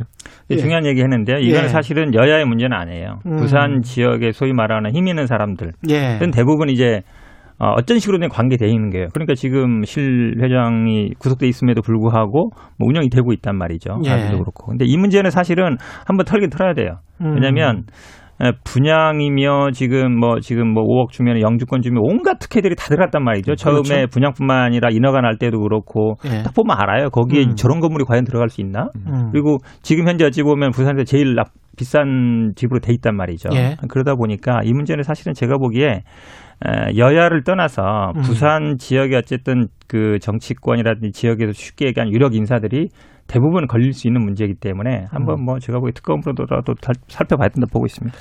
지금 한 5분 6분밖에 안 남아서 어, 예 김종인 위원장은 파란불을 고르셨는데 이건 뭐 파란불일 수밖에 없죠.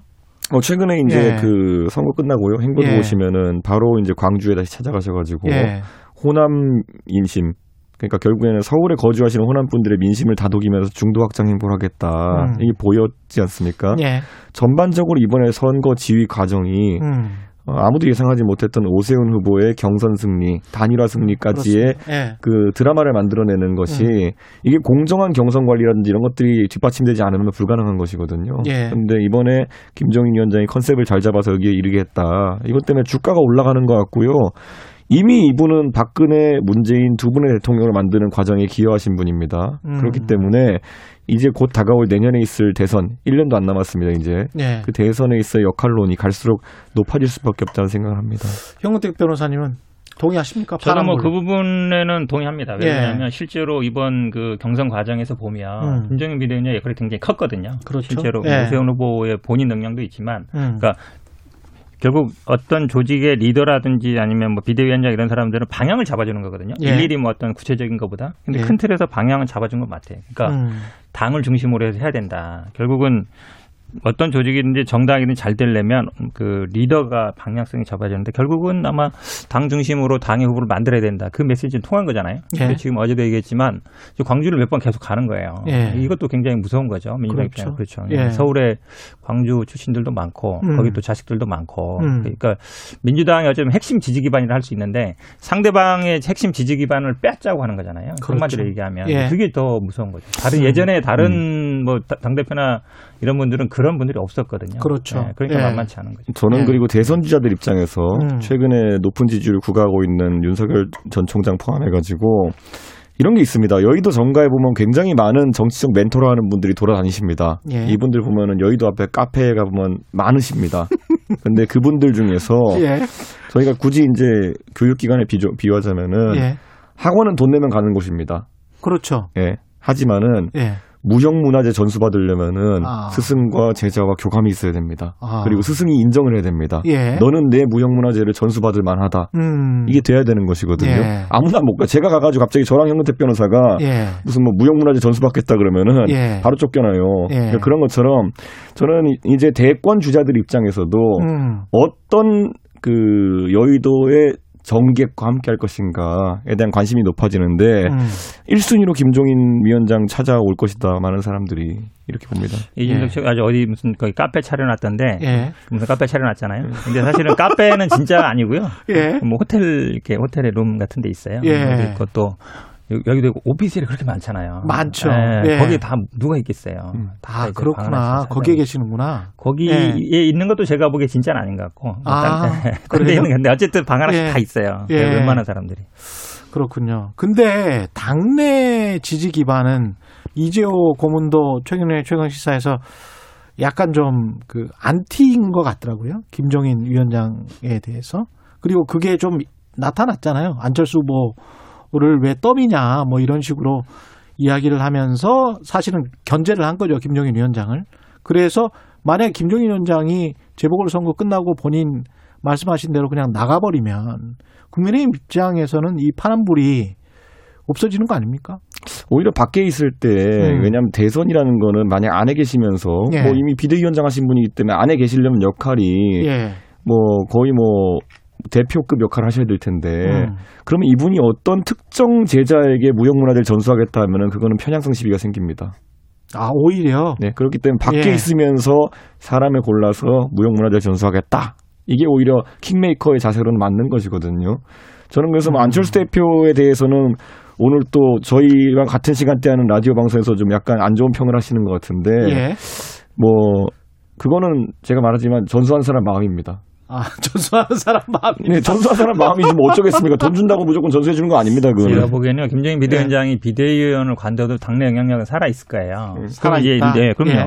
홍준표, 뭐 김무성, 이재호 이런 분들이 아마 당에 뭐 복귀를 하든지 입당을 하려고 해도 음. 아마 원내 대표든 아니면 그 다음에 뭐 당대표 누가 될지 모르겠지만 아마 김종인 비대위원장한테 가서 결재를 받고 와야 될 거예요. 받아야 되는지 말아야 그 되는지. 정도로 제가 보기엔 그래요. 안철수 대표도 입당하려고 하면 넘어야 될 선이 예. 김정인 비대위원장이에요. 제가 보기에는 오케이 해야 넘어 오지 지금 음. 상황에서는 어쨌든 이번에 영향이 굉장히 커졌잖아요. 그렇죠. 그럼 만약에 그 사람 안 돼 그러면 네. 제가 보기에 못 들어올 가능성도 있어요. 그 어느 정도까지 특히 이제 나중에 이제 정책적인 면에서 볼 때는 기본소득 이야기도 잠깐 언급하시고 네. 그랬거든요. 그래서 보수가 어느 정도까지 받아들일까 그것도 좀 관심이긴 합니다. 재보궐 선거 이후에. 저는 거기서 이제 오히려 파격을 하려 그러면은 예. 뭐 여러 가지 공약이 있어가지고 아직 음. 그 말랑말랑한 부분이 많은 후보. 예. 그러니까 김종인 위원장의 장점을 흡수, 흡수하기 좋다. 음. 그래서 관점이 뚜렷한 후보들은 정치 오래 하면서 이미 해놓은 말들이 많으면은 그렇죠. 말, 뒤집. 말 뒤집기 논란이 세- 들어오거든요. 그렇죠. 김종인 위원장의 어떤 조언을 받아서 중도화 정책을 편다 해도 경제민주화 얘기를 한다 하더라도 예전에 해놓은 말들이 이제 발목을 그렇죠. 잡는데 맞습니다. 그게 적은 후보일수록 무용문화재 전수하기 쉽다. 민주당은 정말 저는 사실은. 김정인 예. 비대위원장한테 예. 기대하는 게 있어요. 솔직히 개인적으로. 음. 왜냐하면 경제 민주화를 던졌었고 저는 음. 이 얘기 자주 하는데 예. 사실은 노태우 정부 때 우리 우리에서 했던 게 이제 토지 공개념 3법이 그러니까요. 있었어요. 예. 결국 이제 헌재에서 많이 뒤집어지기도 했지만 예. 그 개념 자체를 없앤 건 아니거든요. 음. 그때 김정인 비대위원장이 경제 수석을 했어요. 맞습니다. 그렇죠. 예.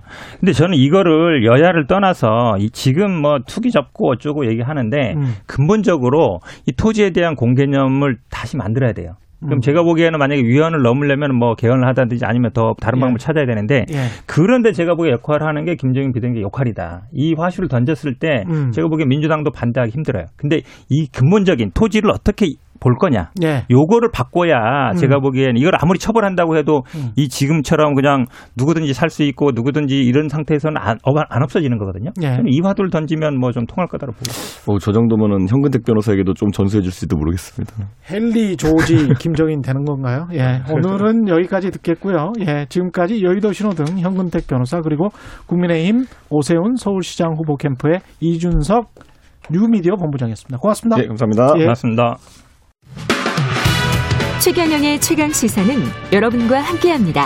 짧은 문자 50원, 긴 문자 100원이 드는 샵 9730. 어플 콩과 유튜브는 무료로 참여하실 수 있습니다. 네, 북한이 어제 아침 단거리 미사일 두 발을 동해상에 발사했습니다. 북한의 이번 미사일 발사는 바이든 미 행정부 출범 이후 북한의 첫 무력 시위라는 측면 또 조만간 미국 새 행정부가 대북 정책을 발표할 것이다 이런 측면에서 봤을 때 아주 어, 눈여겨봐야 되겠죠. 세종연구소 홍현익 예, 수석연구위원 연결돼 있습니다. 안녕하십니까? 네, 예. 안녕하십니까? 예. 북한이 이번에 발사한 미사일은 어떤 미사일이었죠? 네, 이, 게그 탄도 미사일이어서 안보리 제재에 그 위반되는 미사일이고요. 아, 그렇군요. 예, 예. 그 종류가 개량 이스칸데르라 그래서 신형 전술 유도탄 어, 미사일인데요. 예. 이게 굉장히 우리에겐 곤혹스러운 게, 어, 이 로켓 엔진으로 대기권 밖으로 나갔다가 다시 재진입할 때 수직으로 내려오다가 다시 평행으로 기동하다가 다시 수직으로 내려와서 요격이 거의 어려운 아. 그런 미사일입니다. 그래서 만약에 여기다 뭐, 그, 그 핵무기나 뭐 이런 걸 장착하면 예. 그야말로 우리가 도저히 막기가 어려운 그러니까 우리한테도 상당한 위협이 되는 미사일이다. 물론 북한의 미사일은 모든 미사일이 우리에게 위협이 있지만 이거는 이제 이 요격을 회피하기 위해서 러시아에서 개발한 거를 들여다가 자기네들이 이제 그 유사한 미사일을 개발해서 이걸 시험 발사함으로써 미국에게 경고 메시지를 보내고 우리에게도 상당한 위협을 실질적으로 가한 셈이 됐습니다. 아, 이게 완전히 신형이군요. 지금 말씀 네. 들어보니까 뭐, 아, 패트리어트 미사일 뭐 이런 걸로도 막을 수 없다 그런 말씀인가요? 그러니까? 그렇죠. 본래 탄도 미사일 자체를 패트리어트가 막기가 어렵고 사드도 사실 그 자기의 그 사드 쪽으로 날아가는 거나 막을 수 있지 예. 이렇게 그 사드도 요격률이 높지 않다라고 좀 보는데 음. 근데 이거는 아예 또 어 그 정면으로 날라와도 또 날라오다가 회피하는 어, 기능이 있어서 상당히 어 공포 공포스러운 미사일이죠 단거리지만 아, 예. 우리 입장에서 특히 그리고 뭐 또 일본도 그럴 것 같고 국제 사회 반응은 어떻습니까? 어, 일단 뭐 미국의 반응이 제일 중요한데요. 예. 바이든 대통령이 어제 이제 취임한 이후에 첫 번째로 중요한 이- 그 기자회견을 했는데 예. 에, 북한이 이걸 겨냥해서 쏜 게 아닌가 생각이 됩니다. 음. 그러니까 바이든한테 직접적인 좀 충격을 주려고 했던 거죠. 아, 왜냐하면 기자회견 직전에 쐈다? 그렇죠. 예. 네, 기자회견을 노린 겁니다. 그런데 이제 왜 그러냐면 에, 그, 그, 그 그러니까 뭐 저 지난 주말에도 한번 또 쐈잖아요. 예. 그런데 그거는 이제 에, 그 순항 미사일이라 그래서 속도가 느리고 정확성은 있는데 요격이 가능해요. 예. 그리고 안보리 제재 위반 사항이 아니거든요. 예. 그러니까 바이든 대통령도 특별히 특별한 새로운 위험은 없다 이렇게 흘려보냈는데 그러니까 이제 바이든을 제대로 테스트를 못 해봤다. 음. 그러니까 과연 안보리 제재를 위반했는데도 어 바이든이 그냥 넘어갈 것인가? 예. 사실 트럼프 대통령은 어, 이 정도 미사일은 안보리 제재 위반이지만 안보리로 안 가져가고 그냥 묵과했습니다. 아. 근데 과- 바이든도 과연 묵과할 것인가? 이걸 봤는데 바이든은 여기에 대해서 대응이 북한이 긴장을 고조시킨다면 상응한 대응을 하겠다 그러면서 안보리를 소집하진 않았지만 안보리 소속 어, 제재위원회를 소집했어요. 예.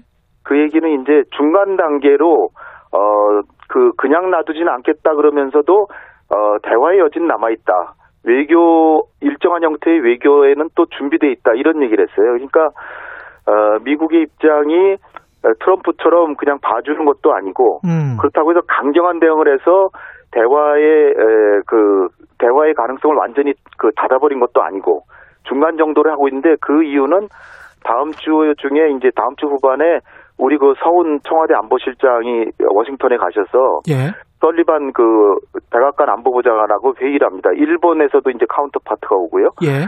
그러면은 3자 한미일 그 회담을 통해서 최종 조율해서 아마 4월 10일 이전에는 미국의 대북 정책 기조가 나올 것 같은데요. 예.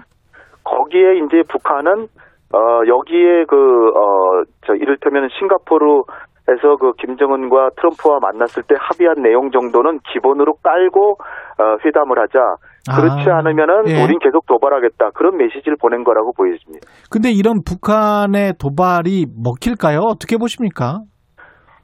이게 이제 바이든은 트럼프하고 다른데 예. 그렇다고 해서 오바마 시절에 부통령 했잖아요. 그렇죠. 그 당시는 어 2009년 4월 5일 날 그 오바마가 체코를 방문해서 핵 없는 세상 연설이라고 하나 아주 중요한 연설을 하려고 그러는데 그날 그날 우리로서는 식목일인데 그 4월 5일 날 새벽에 바이든이 잠에서 깨기도 전에 자- 장거리 로켓을 발사했습니다. 어. 그게 이제 4월 5일이거든요. 예. 그러니까 지금 3월 말이니까 거의 이제 유사한 시간에 에, 미, 북미 갈등이 다시 재개되는 셈인데 예. 이게 그 일단은 김정은은 참관을 하지 않아서 약간 딴정을 피웠어요. 그 얘기는 어 북한도 대화의 문을 닫고 싶지는 않은 거예요. 음. 경고 메시지만 주는 거고 미국도 어 이거를 안보리 제재를 위반했으니까 이걸 그냥 묵과는 안 하겠지만 대화의 문은 닫지는 않고 있어요.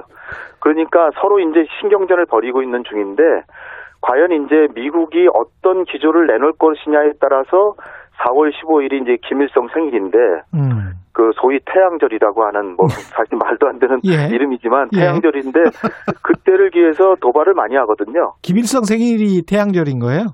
기- 김일성이 이제 태양에 비유하는 거죠. 아, 그렇군요. 예. 예. 그래서 어 그리고 이제 저김 김정일은 이제 과- 광명 광명성에 비유해서 아, 광명절이에요? 급이 많이 떨어지죠. 아, 그렇군요. 그런데 어쨌든 4월 15일 전에 예. 위기가 고조될 수 있는데 예. 그 전에 미국의 기조가 나오니까 음. 미국이 어, 본격적인 대화를 하겠다. 예. 사실 2월 달에도 실무회담 하자고 여러 번 제안을 했는데요. 음. 근데 이제 북한의 입장에서는 제일 중요한 게 트럼프가 김정은을 만나서 위신은 세워줬지만 약속한 걸 하나도 안 지켰거든요, 미국이. 예. 그러니까 김정은은 지금 부- 트럼프한테 사실 기만당했다 이렇게 생각하고 있는 중이에요. 아. 그러니까 바이든이 트럼프가 약속한 것에서부터 시작이라도 해라.